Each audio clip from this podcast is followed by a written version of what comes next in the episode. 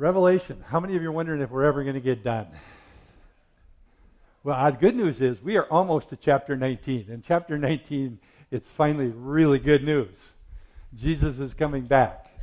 You know, we wait and wait and wait. In the Revelation, I can't imagine the waiting and what it must have been like for any of those believers that were surviving yet as it was coming to the end of the tribulation. So last week we talked about chapter 17. And I mentioned chapter 17 and 18. And again, these are more of a kind of a more detailed view of what takes place towards the very end of the tribulation, towards the time when that, that final vial, that bowl of wrath, God's wrath, I mean, it's coming, it's there. It's like if you could take time and just condense it down, we're right before the final judgment is totally played out, but we're getting a little bit more of a view of what's been coming up to this particular point. Chapter 17 was about Babylon, as chapter 18 is about Babylon. But we've talked about how Babylon is not always just a city, it means more than that. It's like a system, a worldwide system. As a matter of fact, I believe in a lot of ways we are living in a world that's already being dominated to a large degree by that Babylonian system that's out there. So when you hear that word Babylon, don't always think city. It's kind of like if I say the word Wall Street. How many of you think of a road in New York City? Or do we think of banking and finance and all of that type of thing? Or if I say Hollywood, how many of you think of a town named Hollywood? We don't. We think of the picture industry, the film industry. So when we hear Babylon and as we read about it in these, we need to think in a broader way than just an individual city, this Babylonian type system that's out there. In chapter 17, and, and as I've been thinking about this this week and even again this morning, you know, God's judgment when I think about this false religious system, where, where this Antichrist, who is either possessed by, controlled by, whatever you want, the word you want to use, by a demon, by Satan. And he sets himself up as God and declares that he is God and demands that everybody's going to worship him, images of him, and he's going to be in the Holy of Holies in the temple. I can see why God would say, Oh boy, are you in trouble. I am not going to put up with this. It's been long enough. Judgment's coming. That's easy for me to relate to. But it's interesting in the other side of this Babylonian system, what it is that God is really coming against and judging.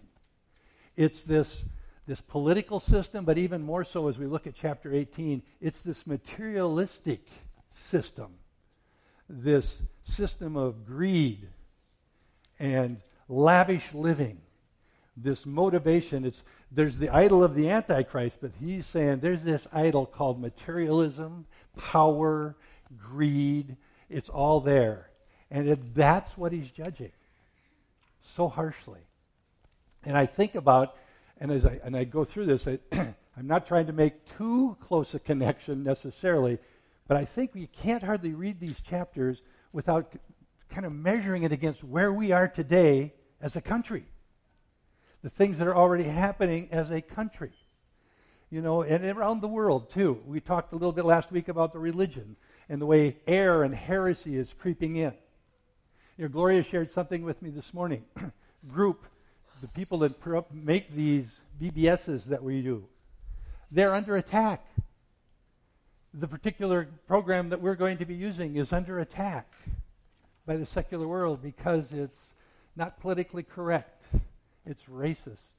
It's doing all of these things that they're trying, and, and sadly, there's a revised edition because of the pressure put on to ministries. And it's going to happen, and it's going to increase, and it's going to happen to churches that stand boldly for the truth of God. It's going to happen as you, as individuals, declare truth. Even though you're walking in love to the very nth degree, you're still going to take prosecu- uh, persecution and attack. It's going to happen. It's going to happen. Now we're into chapter 18. It's this economic system. And it's interesting, if you recall last week,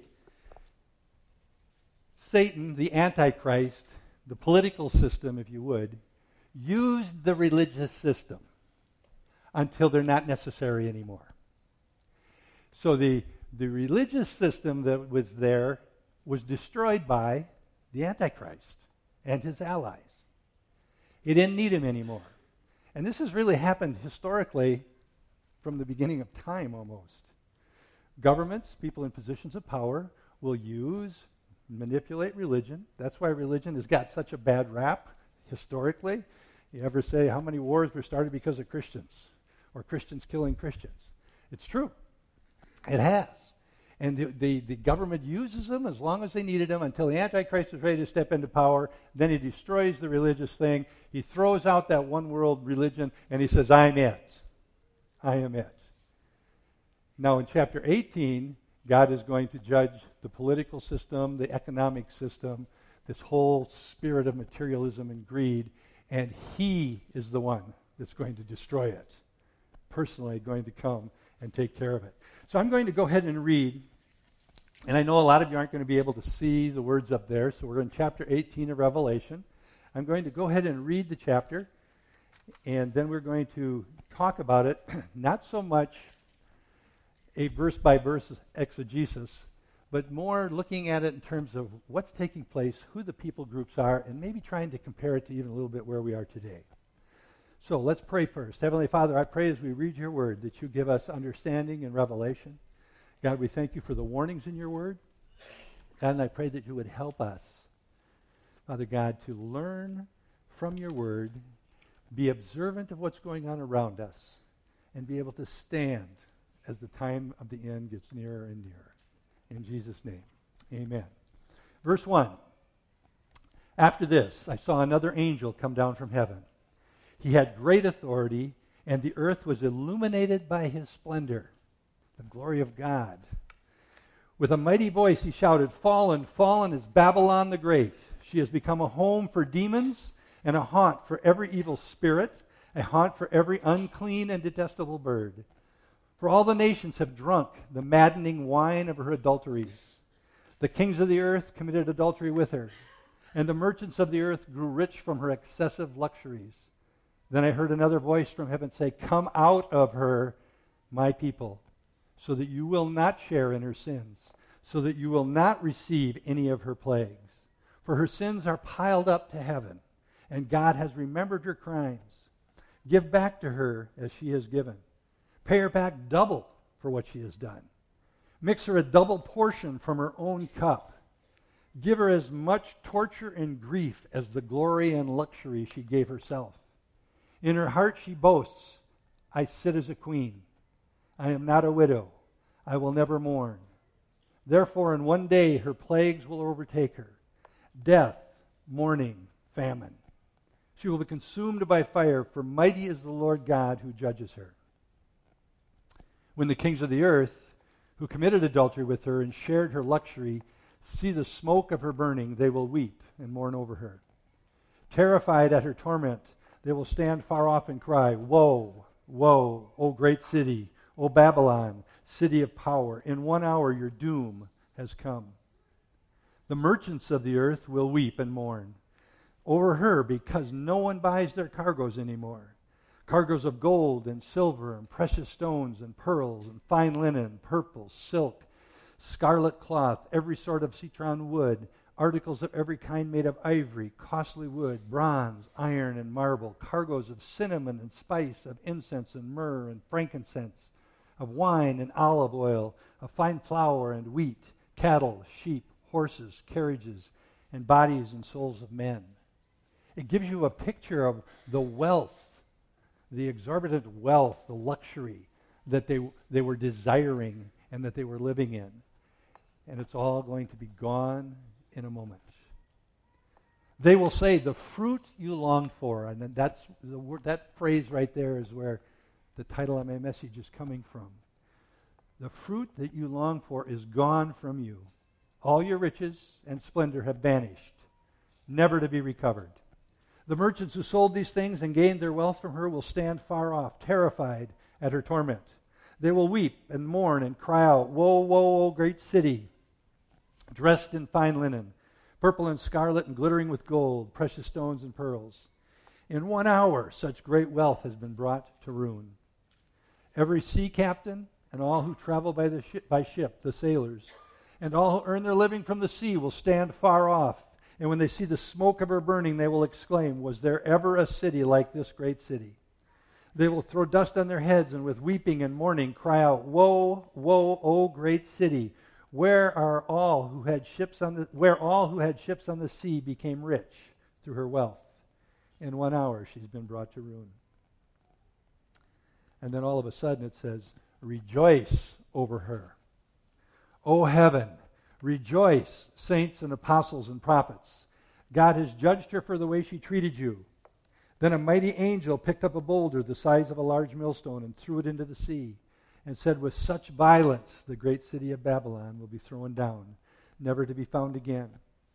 The music of harpists and musicians, flute players and trumpeters will never be heard in you again. No workman of any trade will ever be found in you again. The sound of a millstone will never be heard in you again.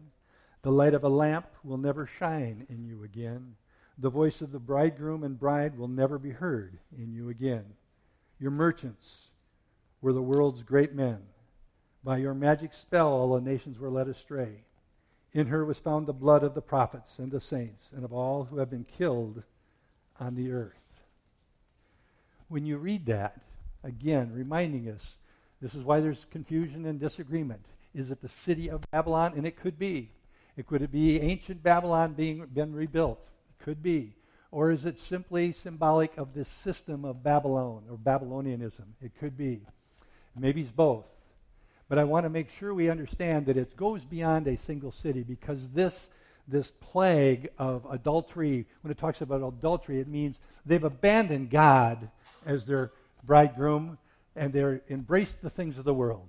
And this is a worldwide judgment. So this whole system is going to be torn down and destroyed in no time at all. Is the one hour a literal one hour, or does it just mean it's going to come suddenly and be a short period? We don't, they don't agree on that either. This is one of the places where they talk about burned in an hour. This is where some people say the nuclear war is coming. So you can see all the possibilities, but the reality is we don't understand all the details. And we don't have to from my perspective. But we need to understand and know is it's all going to be gone it, very suddenly. These people who have been under the spell of the Antichrist and Satan, those that have taken the mark of the beast, whatever that truly looks like, so that they can buy and sell and trade. They are going to be judged and everything that they've been lying and cheating and taking advantage of people for for years. Is all going to be gone in a moment's time. And as we look at these verses, we're going to look at a couple of responses, a couple of lifestyles, a couple of attitudes that cause all what we see in the responses of the people to take place. And I want to just share that there was a pastor's message from years ago uh, Pat Damiani is his name, that he laid out these first three things. So they're not original with me, so I want to give him credit for it. But it really resonated with me. For the two responses that we see in chapter 18. When we read it, it's total collapse. And how is the world going to respond? Well, the world, the world system is going to respond with weeping and mourning. We read, read those words at least four times in most translations. And even as, as it was talking about this world system or Babylon declaring, you know, that I'm not a widow and I will never mourn. Oh, yeah. Had no idea what's coming. The kings of the earth, no idea what's coming. The most of the world is going to respond with weeping and mourning. And we're going to see the response. First, the worldly response, this, this response to, to, to Babylonianism being destroyed. First of all, there's going to be three groups that we see in here, and this guy labeled these three groups in more current and modern words. First group, the kings, who were so easily led astray by the power that they could have by joining with the Antichrist. The power, the, the ability to get rich by misusing their power. And he said, Look in the world today. Does that sound like political leaders? where political leaders used to go with a servant's heart and they had the good of the country or the nations in their mind when they were serving.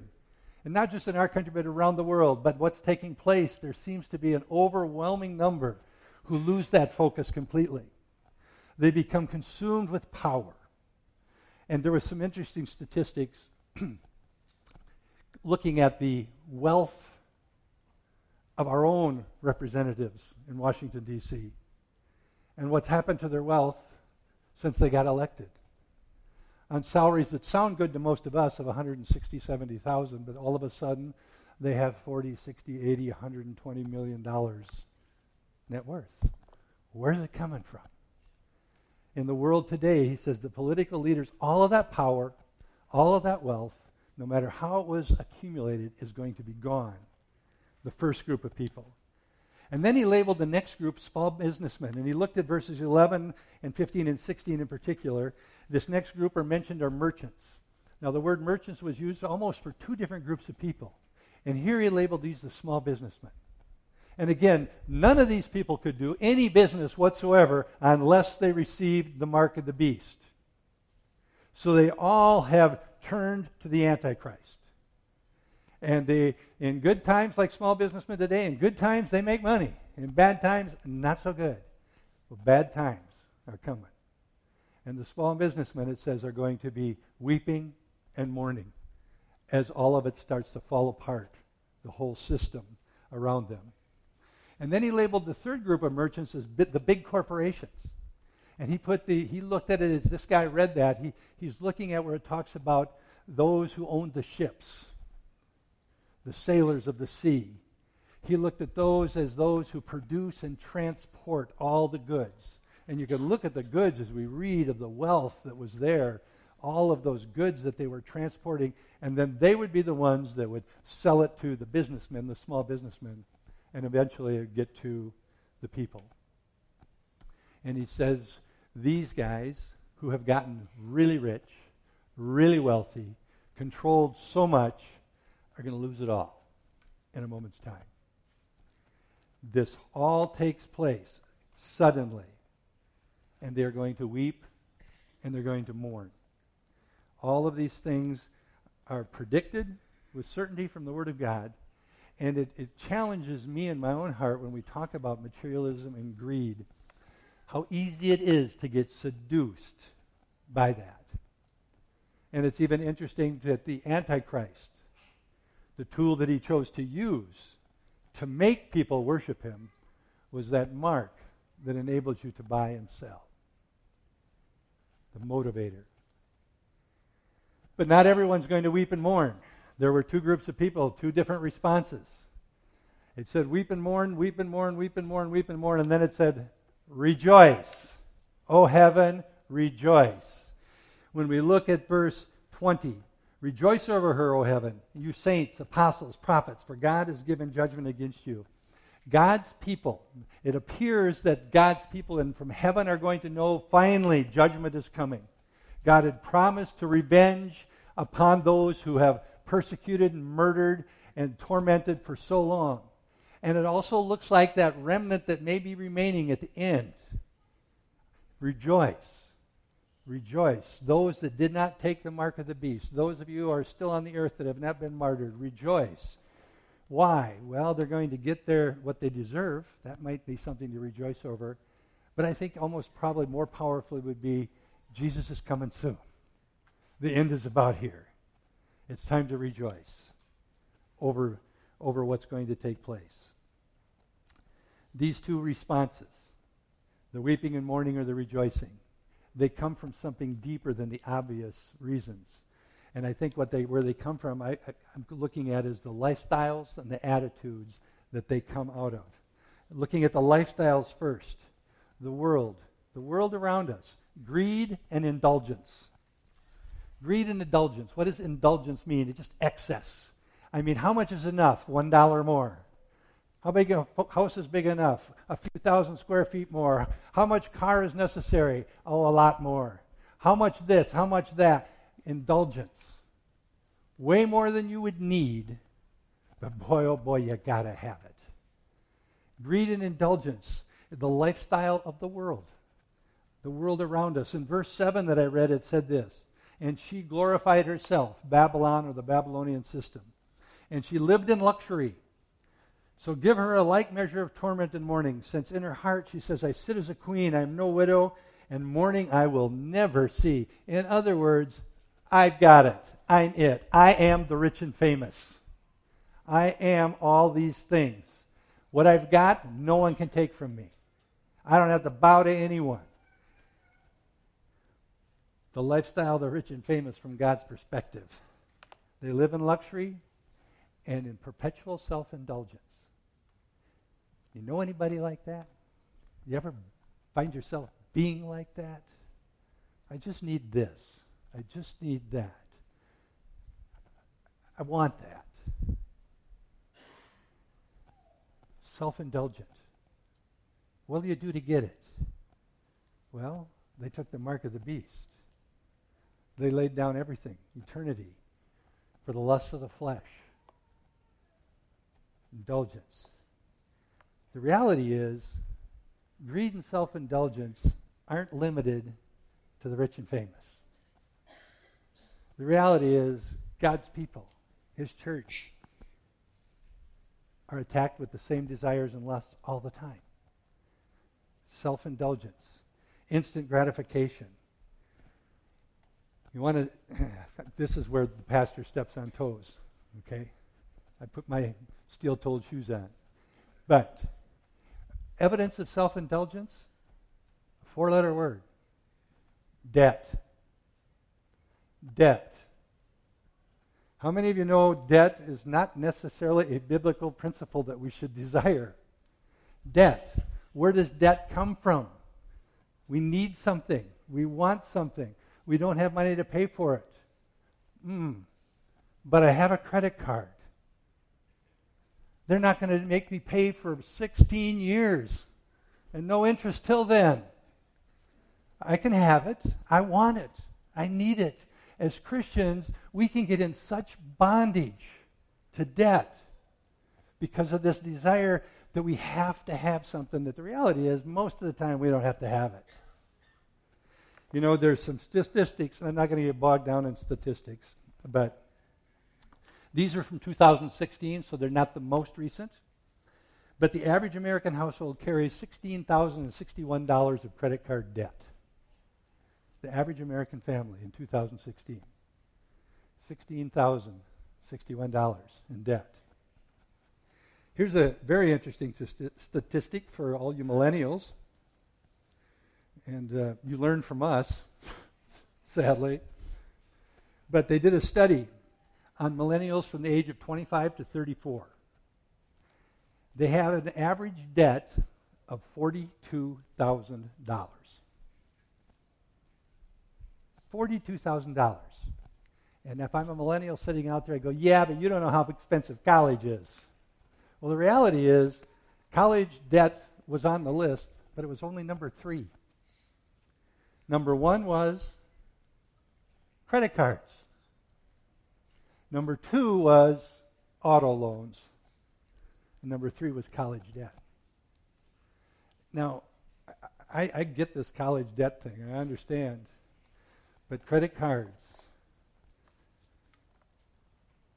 scary. Psalms 37, verse 21 said, The wicked borrows but does not pay back, but the righteous is generous and gives. Proverbs 22, 7 says, The rich rule over the poor, and the borrower is a slave of the lender. That verse is stuck in my head for a long, long time. I feel you feel like you're a slave to debt. And whoever owns that debt, you feel like they own you. Or just ignore it and don't pay it. Romans 13:8 Owe no man anything except to love each other, for the one who loves another is fulfilled has fulfilled the law. I don't have time to do a whole sermon on debt, but God has a lot of things to say about it. There are some things that don't seem to be that kind of debt. Um, for example, uh, a lot of people would say it's not debt, for example, if you have a mortgage and your house is worth more than the mortgage is. It's not debt. It doesn't work so good with property like cars and automobiles of that nature. We all have to live in the system that we live in, right? We all are in the economic system of America. We're part of it. Um, we can't survive without participating in it. But we have to learn to, to be a part of it without being enticed by greed and indulgence. It's our heart attitude. In verse 4, it said, Then I heard another voice from heaven saying, Come out of her. Come out of that system. The words kind of remind me of when Jesus was praying for his disciples. He prayed to the Father, You know, Father, I'm not asking you to take them out of the world, but protect their hearts while they're in the world. I'm paraphrasing.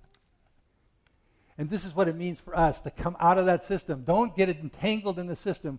We are in, in that system, but we're not of that system. We have to buy and sell. That's how our country works, or that's how economies work. But are we being ensnared in that greed? That thing that says we got to have more, the indulgence.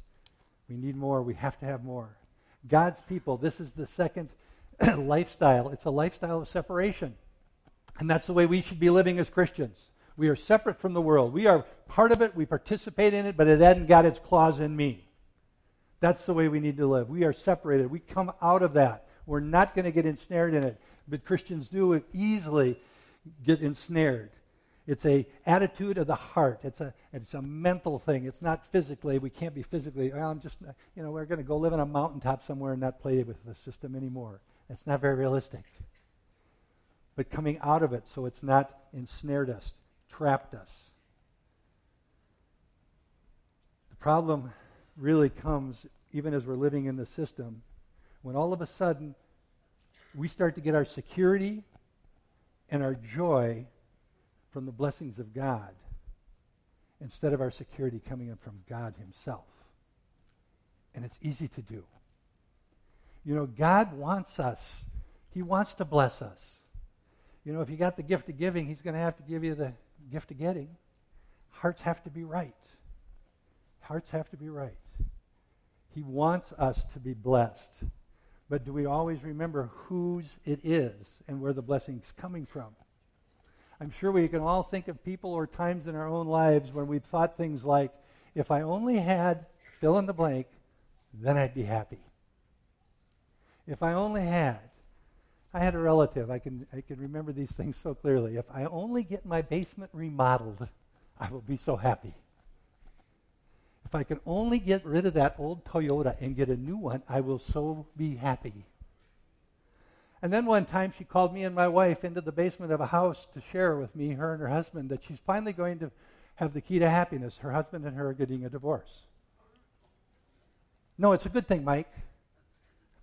What? I, I think she thought she could convince me. I'll be happy. As soon as we start thinking that the things of the world, the blessings of God, material things are our source of security, if I only get this much in my retirement savings account, whew, I'll be able to quit working and have enough till the end. Well, that's a nice thought, but is that your security or is God your security? Do you believe He will meet all your needs? And, and, and you, you know, don't think I have got this figured out because we all wrestle with these things. But we need to understand it's a snare. It's a snare of the enemy to catch us in a trap. You've probably heard this verse or some version of this verse being misquoted. For the love of money is the root. We all, most of all of us said it wrong. The love of money is not the root of all evil. The root, love of money is the root of all kinds of evil many kinds of evil. See how we take a verse and just mess with it? I think Satan's actually the root of all evil. But the love of money does bring all kinds of problems into our lives. Even the things that we think are blessings can be turned just like that into evil things in our lives that bring all kinds of pain onto us. Paul quoted Isaiah in 2 Corinthians, and he used these words. He just said, Touch no unclean thing. Touch no unclean thing. Don't desire, don't get ensnared. You're in the system, but just don't touch it. Don't let it grab a hold of you. Don't let it get a hold of you. Touch no unclean thing. So we have the two groups of people, two different lifestyles here the separation, or living with this greed and indulgence. And I think there's a third thing that drives it all, and it's an attitude. Two different attitudes for these two different groups of people that are living two different li- types of lifestyles and are going to respond in two different ways to the judgments that come. The first attitude is the world's attitude, and it's what I've been talking about longing for stuff. The world, there's never enough. Your flesh will never be satisfied. Ever. Ever, ever, ever. The world system will never provide enough. Ever. There is only one source of pure joy, pure hope, pure peace, and it's Jesus Christ. It is nothing else. Nothing. But the world system says, no, I need more stuff. Longing for stuff. The reason so many people are so willing to gauge an immoral lifestyle, they'll lie, cheat, deceive, do whatever it takes to get ahead, is because they are longing for stuff. The title of my message, if it never got up there, is Longing for Jesus. Who do you long for? Do we long for stuff, or do we truly long for Jesus? We sang, sang that song this morning about waiting for his return. Are we waiting? How many of us give that a thought every single day? Jesus, is this the day you're coming back? Lord, is this the day I get to come home and be in your presence forever? It, it's, it's the world around us gets a hold of us. What are we longing for? Longing for that instant gratification. And I hope this isn't our attitude, because the attitude of the world. Sometimes an illustration or an example helps us. Instant gratification. If I told you today I have an opportunity for every single one of you, I got an investment for you. Here's the deal I guarantee you, for every dollar you invest with me, you will lose 40 cents. Please sign up. How many of you would jump in with all you got and say, I want in? I want in. This is the this is the literal reality of the lottery. Statistics you want to be in that 99.99% that you are guaranteed you will lose 40 cents for every dollar. Oh, you might win now and then, but guess what? The averages show 40 cents on every dollar. Over $70 billion for lottery tickets. And one third of the poorest part of our population buy over 50% of the tickets. It is the only tax that people get in line around convenience stores and goes around blocks to pay their tax. Why? I might win. Then what? I get a bigger house. I get fancier cars. I don't have to worry about retirement. I know you guys probably have heard the statistics, and I didn't even look them up. You know what percentage of those people lose everything in just a matter of five to seven years? It's crazy. What is the enticing, what is the draw? What is it? I mean, I've even said to myself, and I, I don't want you to know I've never bought a lottery ticket, but someone bought me one once. And I took it. And I'm not saying you're going to hell if you bought a lottery ticket. One foot, no. There are a few people that look at it as recreation and put budget it in. Hey, that's what you like to do for recreation. I'd rather golf. But the reality is, even if you won it, your happiness is going to be short lived. Until it'll probably last as long as it takes for all your relatives to find out you won and all your friends. But the reality is, it's that idea of instant gratification. This will change everything and I will be happy. It's a curse put on our country. It's a way to cut taxes without anybody complaining. The world's attitude of longing for stuff.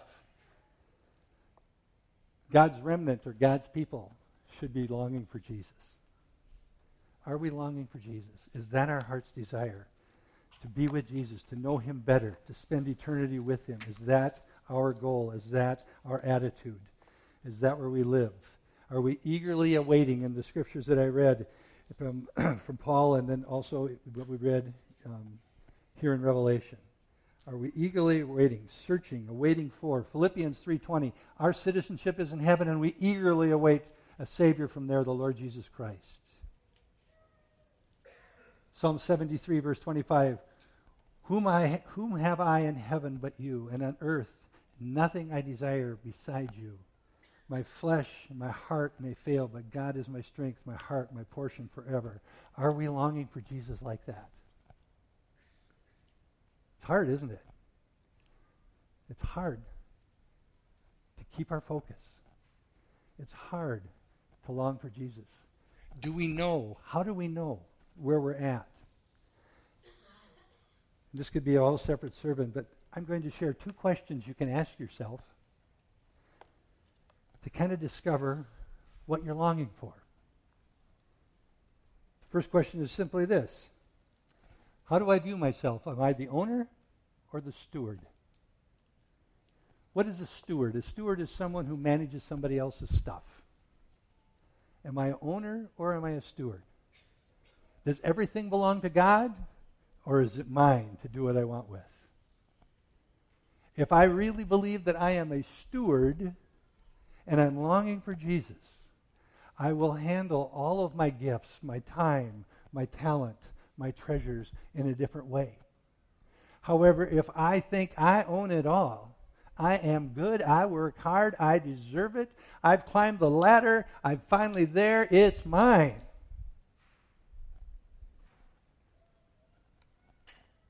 It's easy to fall into that trap. And when we get there, we do whatever we want with it. So that's the first question you can ask Am I a steward or am I the owner? The second question is right along with it Do I give God my very best? And I'm not to go into a whole sermon on tithing or giving, but do I give him the very best? If I'm truly a steward, it should be really easy. If I'm stewarding your property or your finances or your children, whatever has been put in my responsibility for whatever period of time, and if I'm truly stewarding it, I want to give the very, very best I can for you. But if it's mine, I might get a little sloppy. I might get a little careless.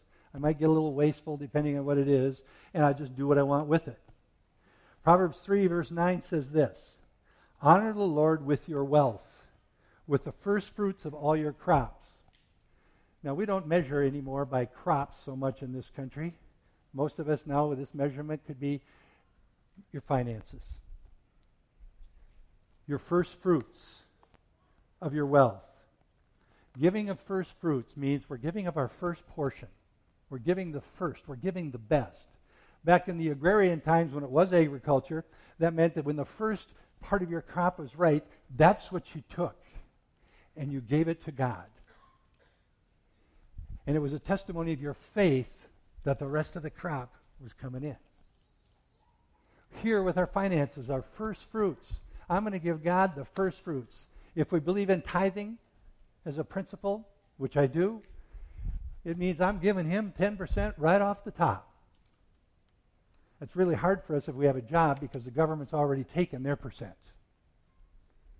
I'm going to give him the 10% right off the top. First fruits. It belongs to him anyway. It's all his. We all say that. And if we hang on to it with every ounce of strength we got. It's all his. Do we give it to him first? Is it our very best? Or do we give him the leftovers? Or frankly, do we give him anything at all? The leftovers really aren't a whole lot better than nothing at all. Because God's not in, in, concerned about how much I'm giving, He's concerned about my heart. Well, I've got $8.30 left this month. God, I'll go ahead and give that to you now. Now I'm broke and it's your fault. We can get so goofy in our thinking. It's about the heart. God loves a generous giver. A generous. It's an attitude of our heart. But it's a principle. Under the Mosaic law, it was a law. God said, You're going to tithe. 10%, you're going to tithe. And actually, there are other tithes that made the percentage even higher, but we'll just stick with that one. 10%, you're going to tithe under the law. And he took it very seriously. And the prophet Malachi, these are the words the prophet wrote. He said this Will a man rob God? Yet you rob me. But you ask, How do we rob you? In tithes and offerings. You're under a curse. the whole nation of you, because you're robbing me. Under the law, God considered it being he, we, were, we were stealing from him. If they didn't give their, they were stealing from him. And we can say the law has been fulfilled, and it has. All of that's true. But this tithing principle existed way before Moses ever received the law. And I believe it's a principle that's in fact in place today. God promises he will bless his people, not just for obedience, but for demonstrating faith, trust. You know, if someone puts their trust in you, what does that cause you to even do more of? I, w- I want them to. I want them to trust me. I want to. I want to thank them for trusting me. I want to bless them for trusting me. The Heavenly Father is way better at that than all of us. And he takes it seriously, so seriously back then under the law, and I believe even today, because he promises some amazing promises for those that did what he asked. Proverbs 3 9 that I just read, honor the Lord with your wealth, with the first fruits of your crops, was followed by Proverbs 3:10. Then your barns will be filled to overflowing and your vats will brim over with new wine. Give me the first 10%, and you aren't even going to be able to hardly get rid of the other 90. I'm going to bless you. I'm going to bless you. Another scripture I read, in Malachi 3 8 and 9, where it talks about robbing God, and verse 10 goes on and says, Test me in this. I remember the first time I read that. I thought, all right. I don't think I called him big guy, but I probably thought that. All right. This is the only place you're going to find God saying, Go ahead, test me. How many of you know if God says, Test me, you're going to lose? He's going to win. He's going to do what he says. He says, Test me in this, says the Lord God Almighty, and see if I will not throw open the floodgates of heaven and pour out so much blessing that you won't have enough room for it all. Those are promises of God for us. If we have the attitude of a steward, that should automatically flow out of us. We're trusting Him. Our faith is in Him. He is our hope. He, everything comes from Him. Every good thing comes from above. Everything is His. Trust me. Test me in this. See that I won't be faithful to my promises. This is an attitude that we have or should have. This attitude of being a steward will cause us to live a life of separation so that our response will be one of rejoicing when things go and God fulfills all of his word. Or we can have that longing for stuff attitude that the world has, and it turns into greed and indulgence. And when we lose it all, there will be nothing but weeping and mourning. I know we've all heard the line, you can't take it with you. Good question is, why would you want to? Why would you want to? I think heaven's going to be so much better than anything we've got here. So the question we need to keep asking is, you know, do we want to be different? Are we different than the world? We're living in it. I think we can all see what's taking place around us. If we observe it all, we're either going to be part of the world or we're going to separate ourselves from the world. We need to survive and live in it and function in it, but it cannot get its claws in us because it will tear us down. Let's close in prayer.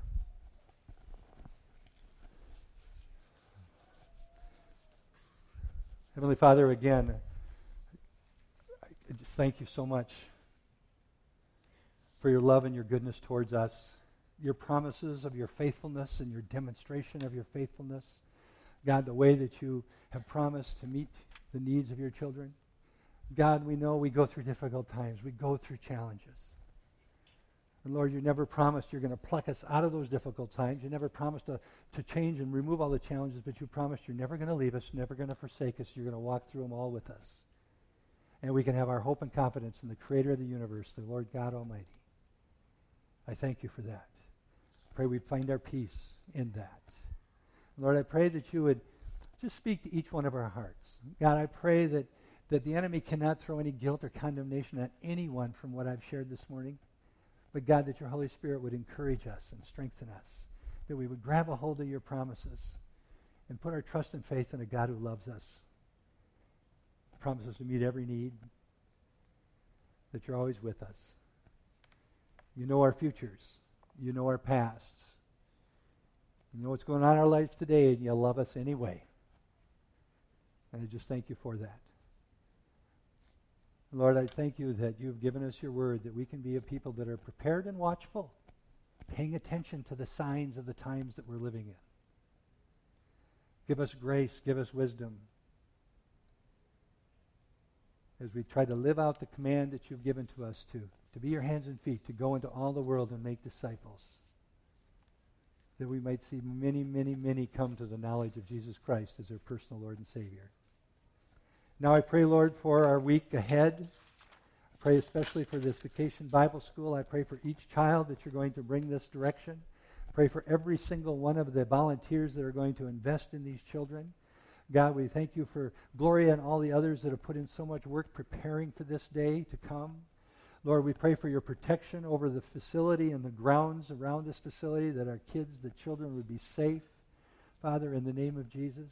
And we pray for the seeds that are planted to take root in the youngest of hearts, that would grow and begin to bear fruit for your glory and for your honor. We pray, Father, that the message that's being taught will go from the children to the parents.